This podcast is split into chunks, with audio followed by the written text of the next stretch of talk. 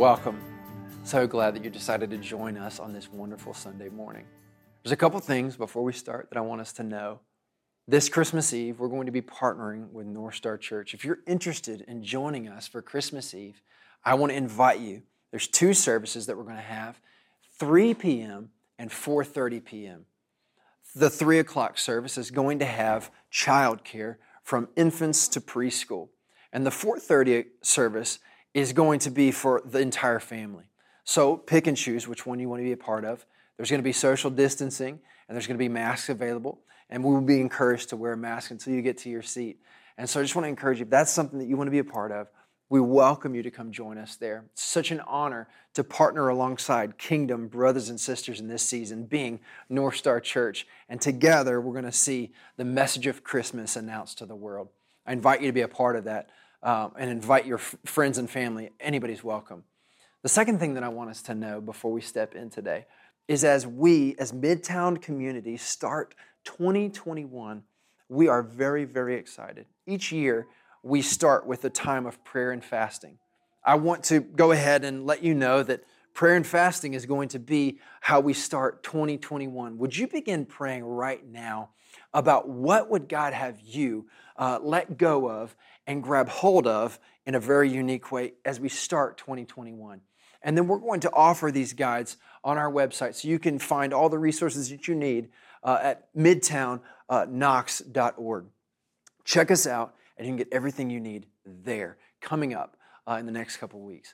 So if you've got your scripture, I'm going to continue in Acts chapter eleven. I love the story, and the reason we've been walking through the book of Acts is as we launch Midtown Community, we really want the Word to be the lamp to our feet in these in, the, in these days. I believe in twenty twenty, or twenty twenty has been a year of ups and downs, challenges and, and unknowns. But the, the Word, as we look through the book of Acts, is very similar. And it's on, honestly been a real encouragement to me in this season as I've read the story of the early church and how things were started. And it was a mess, honestly, during a history time, during a time in history that was an absolute mess. And this chapter is a great, great encouragement in this season. And I hope it's an encouragement to you. So Acts chapter eleven. But before we step in, would you ask the Lord to speak to you today? I, I'm hearing stories that the Lord is speaking to many of you as we open up the Word. He's being faithful to answer these prayers. And so right where you are, would you ask God just to talk to you in the way that you need it? Everybody needs a word from the Lord in a different way, uh, but I believe He wants to meet you right where you are. So would you ask Him to? Father uh, in heaven, we ask that you would speak to us through your Word. We know that you have given it to us that we might see clear, that we might know the truth, and that we might be set free in this day. Uh, God, in a world that is not free and feeling the weight and burden, you want to relieve our weight and burden, and you want us to send, you want to send us into a burden-filled world to remove the burden. God, I thank you for your heart. Thank you for revealing your love to us. Thank you that this is the truth that you've invited each one of us into. God, show us more how that applies to us and send us into twenty twenty-one uh, prepared to help others be set free. Speak to us now. In Jesus' name I pray. Amen. Acts chapter eleven. Probably one of my favorite stories in, in the entire book of Acts. But we make it to the place where the gospel has been spreading everywhere. And the gospel is simply just the good news. And the good news was brought to us through the person of Jesus. Not just brought to us in a message, but revealed through a life, Jesus.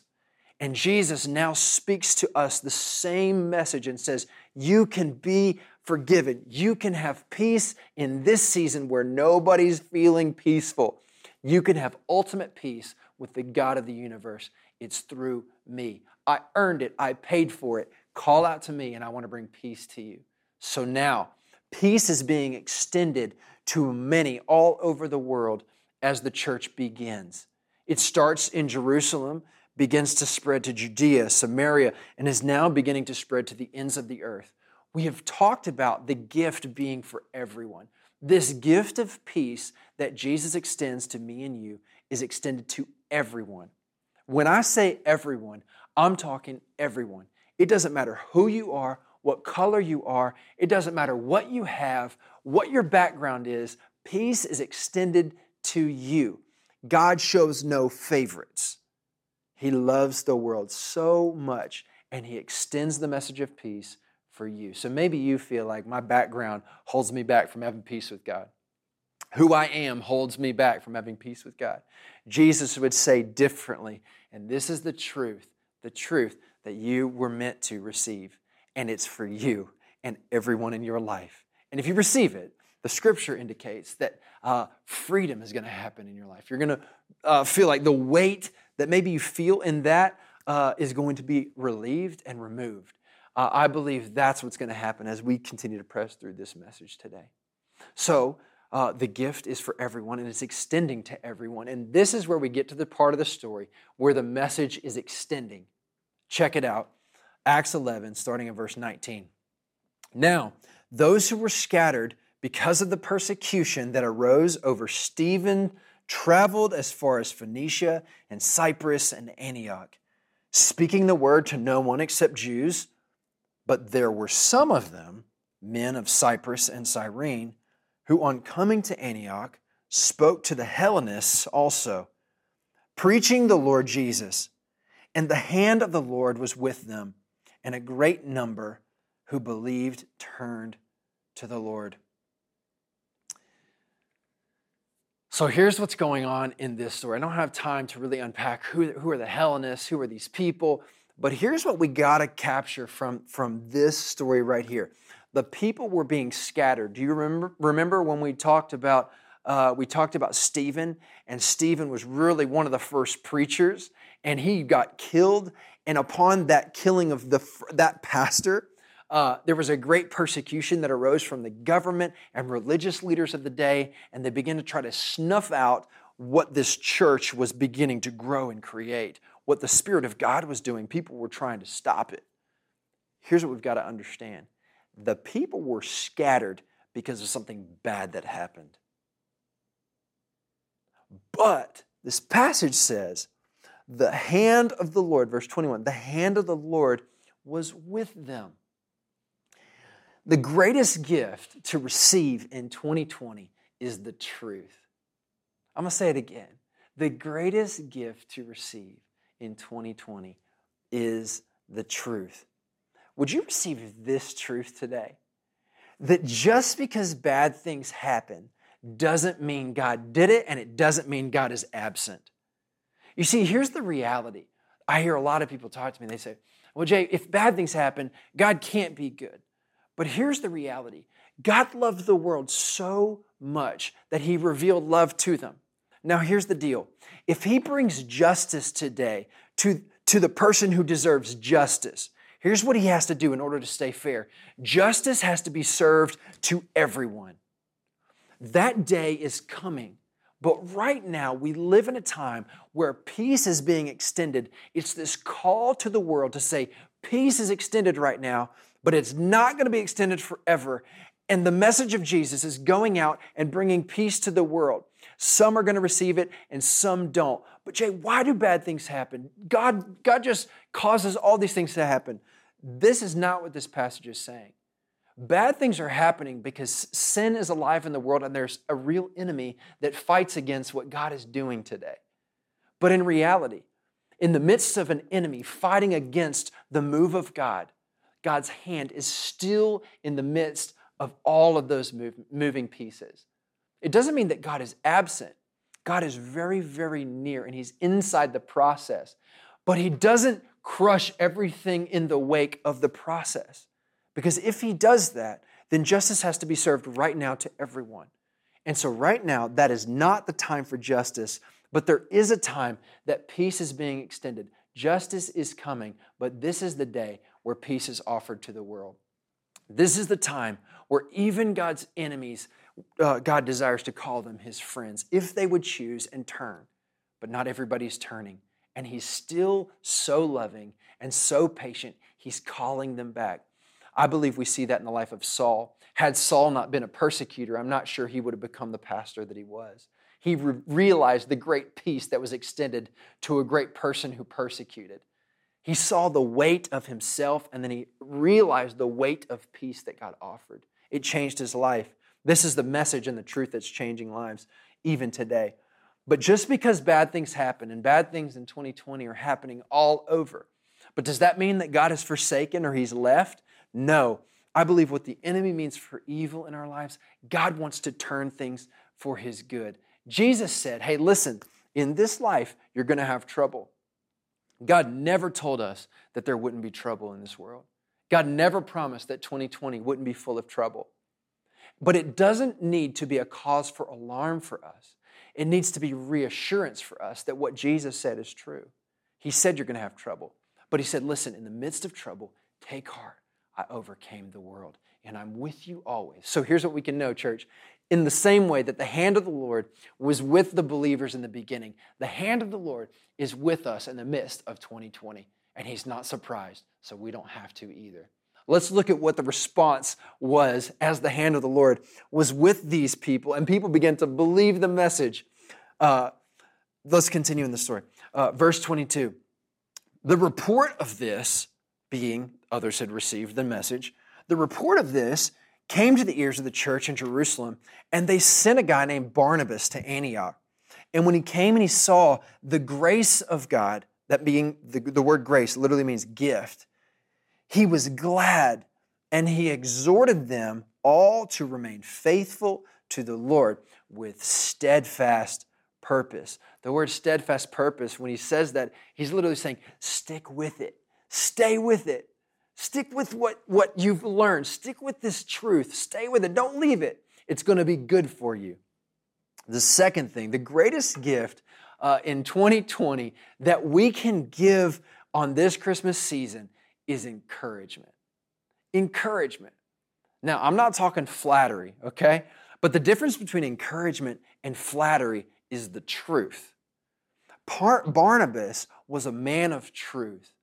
And he knew the best way for these people. And so his word was encouragement. And the word encouragement literally means to build up, to encourage on, to press forward.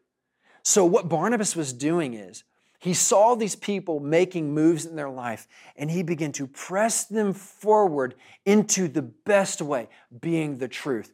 Keep going. You're stepping in. You're doing great. Notice Barnabas didn't come to him and say, hey, here's the way you're missing the mark. You're missing it here and here and here and here. No. He said, here's where you've hit it. Keep going this way. A person of encouragement is very rare in twenty twenty. I've met only a few of them, but really the call of God on our life is when we are filled with the truth, we are people of encouragement because ultimately, the great encourager has encouraged us. This is meant to be a reflection of God. Barnabas, it talks about him, and it says that he was a good man. The book of Acts would indicate that a person of encouragement is a good person. The only way that we become good is if, if the presence of God invades our life and calls us good. And when the presence of God invades our life and comes on the inside, what happens on the inside become, becomes what comes on the outside. And so maybe if, if you're having trouble being a person of encouragement, would you receive the truth of your life fresh and new today? That the great God of encouragement has come to this world to love you and to speak a better word over you. I encourage you, my friend, keep going. And if you see how you've missed the mark, would you receive the good news today that he's loved you? And in the face of missing the mark, he made the mark. And he decided to declare you as one hundred percent perfect. This is such good news. What an encouragement. Now receive that and go give that away. Barnabas was a person of encouragement. You say, Jay, how? Where do I even begin? I'm not like you. I'm not a pastor. I'm not a preacher. Hold up, hold up. We just read. The message of Jesus was extending around the world by who? just simply the people who were moved because of persecution. It wasn't pastors. It was normal, ordinary people who believed the message of Jesus, that they were made right and had right standing with God. They started going wherever they were going, and they told everybody. And people started believing.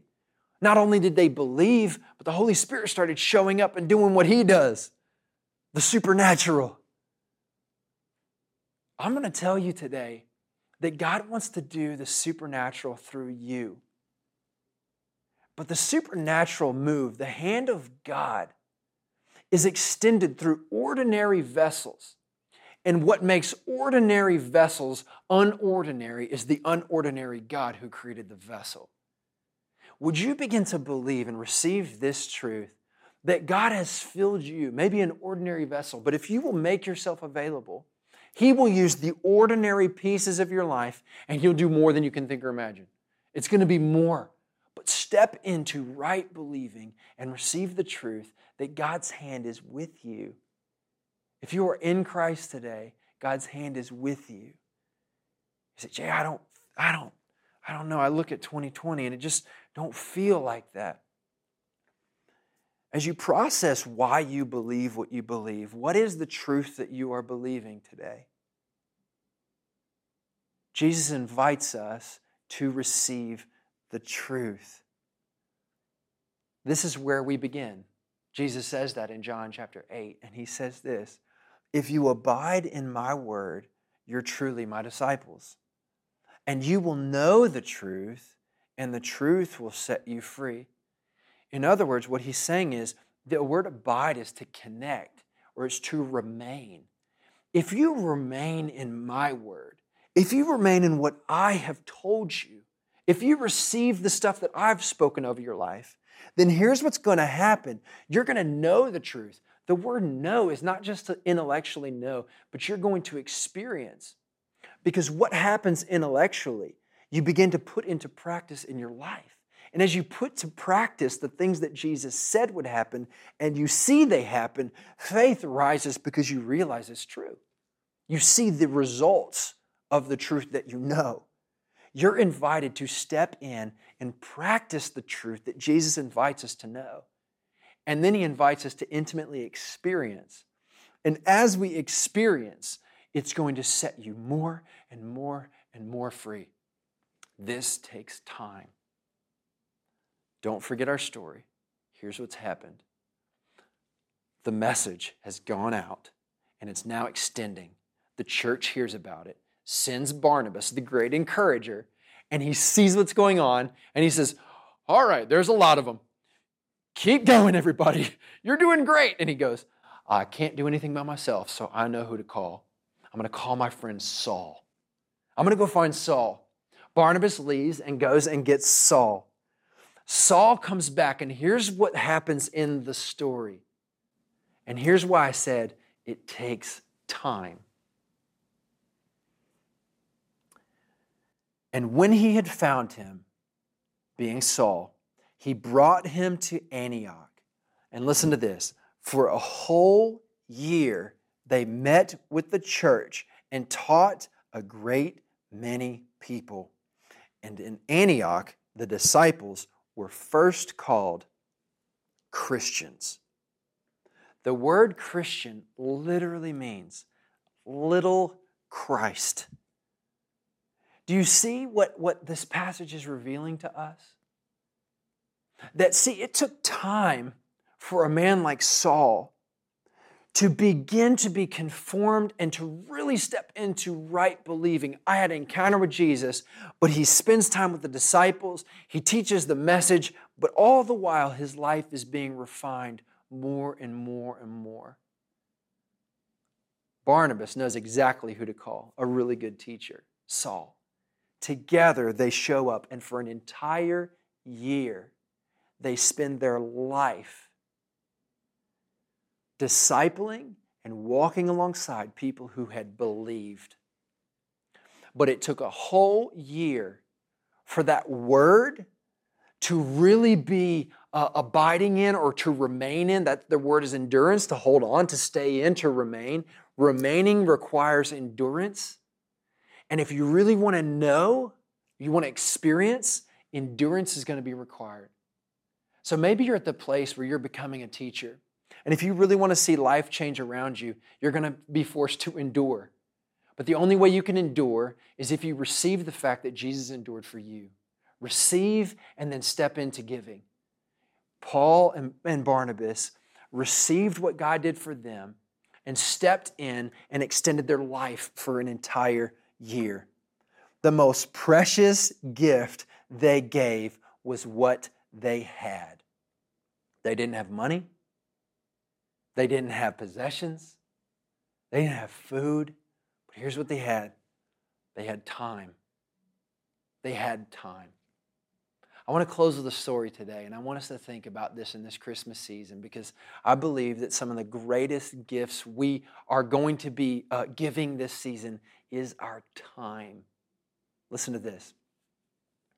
On September third, nineteen thirty-nine, German troops in, invaded Poland, and a fifteen-year-old girl named Gerda Weissman and her family survived in a Jewish ghetto until June of nineteen forty-two. That was when Gerda was torn from her mother. Kicking and screaming, her mother, Helene, was sent to the death camp, and Gerda would spend three years in a Nazi concentration camp. After that, she spent. She would walk three hundred fifty miles on a potential death march. Surprisingly, she survives, and by the time she was liberated by the American troops, Gerda was a whopping sixty-five pounds. In what must rank as maybe one of the one of the most unique love stories of all time, Gerda ended up marrying uh, the soldier who liberated her from that concentration camp. What a beautiful story. She married uh, Lieutenant Kurt Klein.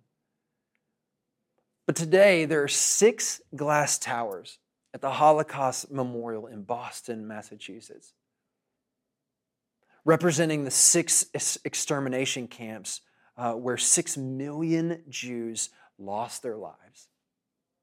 Five towers tell the story of the unconscionable cruelty that the Jews experienced, the unimaginable suffering that they walked through.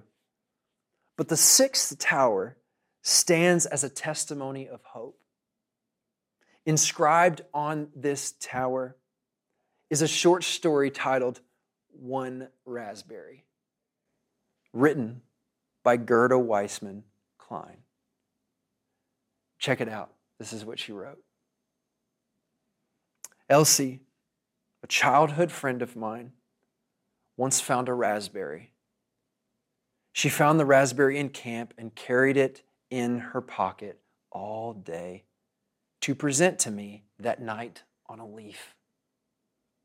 Imagine a world in which your entire possession is one raspberry and you gave it to your friend.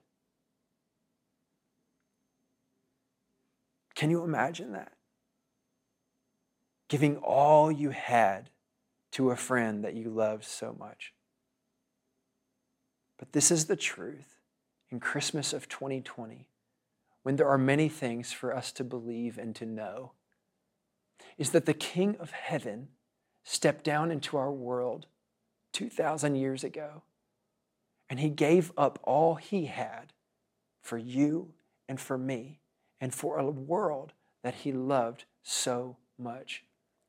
Had he not done that, there would be no good news in twenty twenty. There would be no reason to celebrate, because we wouldn't have this good news that peace has been extended. Because honestly, how could we have gotten peace unless the, the King would give us peace?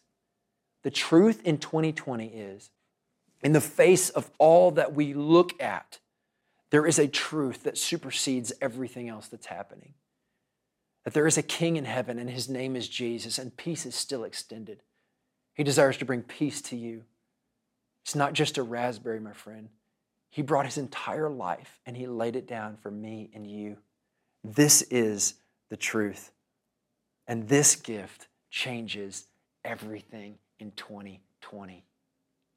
The greatest gift of all that we were made to experience and receive is the truth.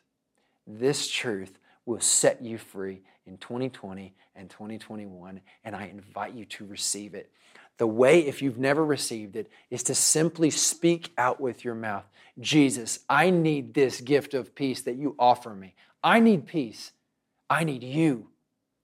Enter me. Take me. And peace is offered to you now. Receive it. If you have questions about this peace, this person of peace, would you connect with us? And here's the deal. Maybe you don't, and you're like, I've done that. Then here's the truth that we leave with. First John three sixteen. By this, we can know or experience love, that he laid down his life for us, and we ought to then lay down our lives for the brothers. You see, this truth that we are to receive in twenty twenty is meant to grab a hold of us in such a way that it transforms us into the likeness of little Christ. But according to Acts, in order to really step into this, we need each other. We need the church. We need to walk this out, to remain in it, and to remain in it together. All we need is the truth, but the truth invites us to surrender our life for each other.